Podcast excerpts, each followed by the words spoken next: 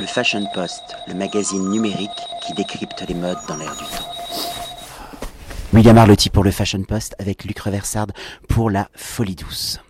Est-ce que je pourrais avoir un petit historique sur la Folie Douce? Quels ont été les débuts? Oh, les, débuts, je sais pas si je vais m'en souvenir à mon âge. Bon, allez, on va être très sérieux. Euh, les débuts, c'est... Hum, euh, c'est une belle histoire, c'est que au départ, je, je, voulais absolument faire de, de, de l'hôtellerie. Et puis euh, mes parents étaient instituteurs, tous les deux, dans la Charente, Charente profonde. Et j'ai essayé de, de, tout faire pour avoir euh, un hôtel et je n'y suis pas arrivé. Donc à un moment donné, ben, je me suis dit, ben, il va falloir que tu fasses autre chose puisque tu vas être entrepreneur. Et donc tu vas essayer d'ouvrir un restaurant puisque j'avais fait bien sûr l'école hôtelière à, à, mes débuts, l'école hôtelière, et que j'étais, comme j'étais un peu de la montagne, même beaucoup de la montagne, j'étais aussi moniteur de ski. Donc tout ça rassemblait l'école hôtelière, le fait que j'avais travaillé en cuisine chez Paul Bocuse, j'étais cuisinier, etc. Je, me suis dit, bah, tu vas ouvrir un restaurant. Et puis à un moment donné, il y a un copain qui m'a dit, mais écoute, la restauration d'attitude, c'est top. Euh, regarde, tu devrais essayer. Donc j'ai euh, acheté une petite auberge dans les années euh, Enfin, la feuille douce, euh, le, lieu existait depuis 69 et moi j'ai pris qu'en 80. Mais ça s'appelait pas la feuille douce. Moi je l'appelais la feuille douce. Et puis euh, ma maman, euh, bien sûr, a pris sa retraite et donc je l'ai amenée avec moi. C'était une très très grande cuisinière, très bonne cuisinière. Donc on s'est mis à cuisiner tous les deux. Et on a eu un succès fou, mais un succès de dingue. Et donc, euh, cinq ans après ce petit, petit, petit refuge, on a agrandi, on a fait euh, ce qu'on appelait donc cette folie douce avec vraiment une grande salle. Mais à, cette époque-là, ça n'était que euh, une, une restauration, pas place assise, une, restauration rapide, comme on pourrait dire aujourd'hui. Bon, pour les Parisiens, le prêt à manger, vous voyez, un peu cogent à Paris, enfin voilà, ou exquis, des choses qui sont un peu sympas. et donc après, à un moment donné, euh, j'ai dit mais euh, les gens, on sait faire, on sait bien faire la cuisine. On va ouvrir un restaurant, une 50 petites places, comme ça, on sait faire en cuisine. Euh, j'ai dit maman, est-ce qu'on peut vraiment ouvrir Tu crois qu'on peut faire ça? Elle m'a dit allez, on ouvre une fruitière. Une fruitière, c'est une, c'est une coopérative laitière en, en montagne. Bon, comme on était un peu atypique, on est un peu fou, hein, voilà, c'est ça, la folie. Et donc, je ne voulais pas. moi, j'avais skié bien sûr aux États-Unis, partout, et je connaissais toutes les stations d'Autriche, de Et toutes les, restaurants d'études, c'était toujours des chalets montagne, des chalets très très montagnards, et c'était très beau. Mais moi, je voulais pas être un chalet montagne. Et donc, je me suis dit, mais qu'est-ce qui est cohérent en montagne, etc. Puisque, bien sûr, j'avais vécu là. J'ai mais bien sûr, c'est ça coule de source, c'est les fruitières. Et les fruitières, vous savez, c'est des coopératives laitières en montagne. L'origine du mot fruitière, c'est le fruit du travail. C'est pas du tout, les gens se trompent, c'est pas fruitier, c'est le fruit du travail. Et donc, on a ouvert une fruitière et on a fait un, malheur, euh, avec la fruitière, on a fait un, vrai malheur. Et ben, de 50 places, on est passé à 100, 200, et encore la réussite. Oh, alors on s'est dit, au bout de ça, c'était en 94 qu'on a ouvert. Et en et donc en 2007, on s'est dit, mais, qu'est-ce qu'on peut faire de plus? Alors moi, euh, j'avais travaillé entre-temps en 90-91 à Paris, j'étais dans la musique, la production, enfin voilà, j'étais, j'avais été associé avec Johnny, euh, avec Johnny Hallyday, donc bon, je connaissais quand même un peu tout le monde. Et j'ai dit, bon écoute, euh, tu vas rester en montagne, mais on va quand même, on va quand même un peu amuser les gens, on va les, faire danser. Bon, bien sûr j'allais, à cette époque-là, bien sûr j'allais à Ibiza, etc. Mais personne, aucun des, grands groupes hispanos qu'on connaît comme le Pacha ou Chouaya ou, ou même les grands groupes qui est venu, Nikibish, ne, ne, voulait aller en montagne à cause de la difficulté de la montagne. sur les plages, c'est relativement facile de chanter, voilà, il fait, toujours chaud sur les plages. On ne ferme que quand il pleut. Et donc, euh, moi, je me suis retrouvé confronté à ça. Et donc, j'ai mis effectivement euh, un an à tout écrire. J'ai vraiment écrit. J'ai dit, bon, qu'est-ce qu'on peut faire? Et donc, on a euh, décidé de, si vous voulez, de, créer 1000 mètres carrés. On, s'est dit 1000 mètres carrés, ça ira bien, de sous-sol. Voilà, c'est comme un sous-marin. Et maintenant, on va placer des ascenseurs. On va rentrer toutes les choses. À cause du froid, il fallait rentrer euh, à l'époque les enceintes. Maintenant, on a trouvé des enceintes tropicalisées, mode d'électrovolt qui mmh. viennent du Canada et qui, que l'on peut laisser à 30 degrés, à, pardon, à moins 30 pour moi. Et euh, ensuite, on a créé euh, des cordons chauffants avec des ingénieurs, des cordons chauffants autorégulants qui chauffent, réchauffent la bière.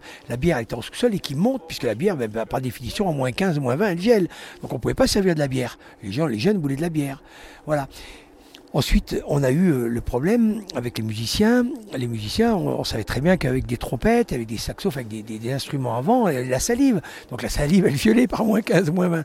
Donc il a fallu imaginer des tables chauffantes avec de l'air chaud. Et puis après, il a fallu aussi inventer pour les cordes vocales des chanteurs.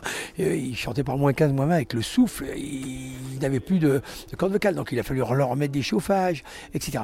Et bon, une fois qu'on a analysé tout ça, on a dit, allez, maintenant on est capable. Ça, c'était il y a euh, il y a 7 ans. Et euh, on a tout cassé, on a déposé un permis de construire, on a expliqué ce que l'on voulait faire et on a lancé effectivement la vraie folie telle que vous la connaissez. C'est un concept de, de dance etc. Bon. Le nom La Folie Douce, il est venu comment? Ben, au départ, c'est que moi j'avais, je vais vous dire, c'est un peu euh, très bizarre, c'est que moi j'avais un restaurant gastronomique. Hein, c'est normal, quand on avait fait l'école hôtelière, ça chez Bocuse, bon, euh, ben, il voulait être un grand chef. J'avais pas le talent d'être un, grand chef, certainement, voilà. Et donc, euh, j'avais mon restaurant La Petite Folie, et ça marchait bien. J'étais proche d'avoir un macaron Michelin et tout. Puis à un moment donné, ils ont restructuré le centre-ville de Val, d'Isère et, et, ce restaurant a disparu, La Petite Folie. Donc j'ai dit, j'avais beaucoup de clients là. Donc j'ai dit, on va appeler ça la fouille douce. On est, de toute façon, on est toujours fou. Hein. Puis euh, Seigneur. C'est aussi la pente douce. Oui, oui. Puis la Seigneur ait pitié des fous et des folles. Enfin voilà, on va dire ça comme ça. Et donc, euh, euh, j'ai ouvert j'ai ouvert ça en, 2007. Ça a été un succès, mais de dingue, tout de suite de dingue. Voilà. Et après, j'ai remarqué que il y avait le côté euh, très dance floor, et, mais très euh, musique, etc. Et que les gens nous comparaient à Ibiza, ils nous comparaient encore. Ce qui était différent. C'était différent. Voilà. Vous êtes unique. Oui. Alors oui, mais pour ce côté unique, je ne savais pas vraiment le rendre unique vraiment. moi, je connaissais encore. Euh, je, rentre de deux semaines d'Autriche où j'ai fait toutes les stations. Les stations, je les fais tous les ans. De, vous voyez, de Lège, de Zurst, Saint-Christophe. Enfin, je vais à Saint-Anton. Là, j'étais à Ischgl. Et il n'y a, pas d'équivalence que ce qu'on a fait. Et ça, c'était il y a trois ans. Il y a trois ans, j'ai décidé de faire du cabaret. Alors là, tout le monde, ah, c'était la fin du monde. Là. Tout le monde m'était fou. Le cabaret, ça ne peut pas fonctionner, etc. Tu as une clientèle de jeunes, moi je vais vous inventer un cabaret, mais on va pas, on va pas faire du burlesque, on va pas faire du Broadway, on va pas faire des plumes, non, non, on va inventer notre cabaret. Et j'ai donc à ce moment-là, je ne savais pas euh, qu'il y avait autant de contraintes. Bon. Donc j'ai été en difficulté, c'est vrai, la, première année. Vous avez monté votre troupe. Moi j'avais une, une, question. Comment est-ce que vous avez rencontré Kelly Starlight? Alors Kelly, oh là là, ça c'est Kelly, c'est une grande, euh, ça fait maintenant plus d'une quinzaine d'années, je pense qu'il est avec nous, 15 ans qu'il est avec nous. Au départ, j'avais un, club qui s'appelait l'Aventure. Moi, j'ai toujours été un peu, bon, c'est vrai, très créatif, on va dire. Hein. Et l'Aventure, c'était ni plus ni moins qu'un appartement. Un appartement, j'avais pris un, un 200 mètres carrés dans un immeuble. Et les gens prenaient l'ascenseur et, et l'aventure. Et un jour, j'avais fait, je faisais des soirées comme ça, des petites soirées à thème, et j'avais appelé ça Spring Cleaning. Et donc, spring cleaning, le personnel, je pouvais pas trop. Et spring cleaning, c'était des femmes de ménage qui avaient des petits tutus, hein, des, petites filles. Et à l'époque, c'était l'époque des drag queens.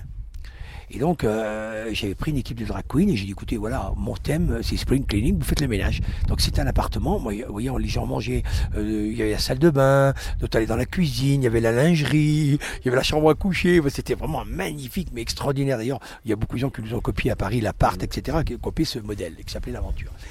Et Kelly était là. Et du coup, euh, il avait fait une prestation fantastique en tant que drag queen et tout.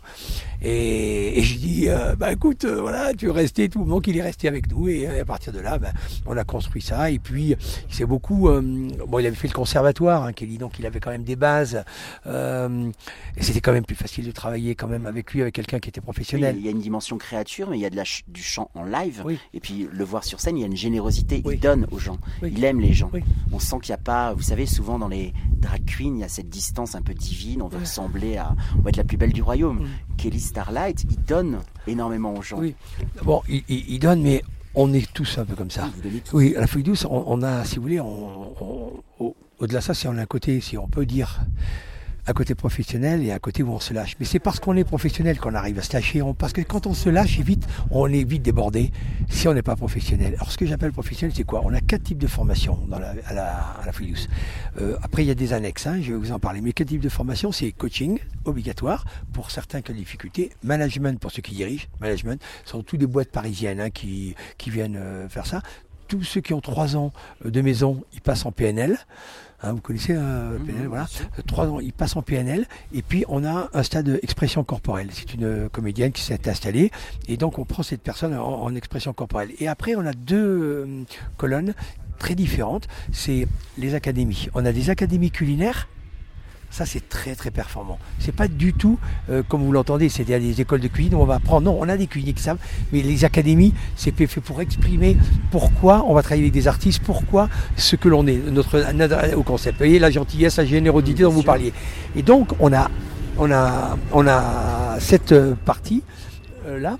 Et puis après, on a une autre euh, deuxième euh, partie, c'est les académies artistiques, direction artistique. Voilà. Et dont, dont fait partie Kelly. Et là, c'est ça a pris un, essor inconsidérable, hein, incroyable. C'est-à-dire qu'aujourd'hui, les, académies, euh, les académies artistiques, c'est des chorégraphes, c'est des costumiers que vous avez vus, enfin, c'est, des compositeurs de musique et tout ça, ce sont des gens résidents. Notre problème en montagne, c'est qu'on ne peut pas, et notre scénariste par exemple, vous voyez, on ne peut pas prendre de gens, de boîtes de production qui sont par exemple en province ou à Paris. Ça prend trop de temps. Nous, on est obligé d'être en réactivité, on doit être à la vitesse du tweet, je dis. Vous voyez, les réseaux sociaux. Et donc, on est obligé d'avoir les gens qui sont sur place. Donc, c'est pour ça qu'on a un compositeur. C'est pour ça qu'on a notre costumier, qu'on a des chorégraphes. Vous avez fo- formé votre, votre équipe, votre famille. Oui, la famille, c'est la famille Folie. C'est c'est une belle conclusion, la famille Folie Douce. C'est une belle énergie Oui, et c'est vrai. que vous recevez avec cette belle énergie. Oui. Merci beaucoup, Luc. Oui, merci. À bientôt. Le Fashion Post, le magazine numérique qui décrypte les modes dans l'air du temps.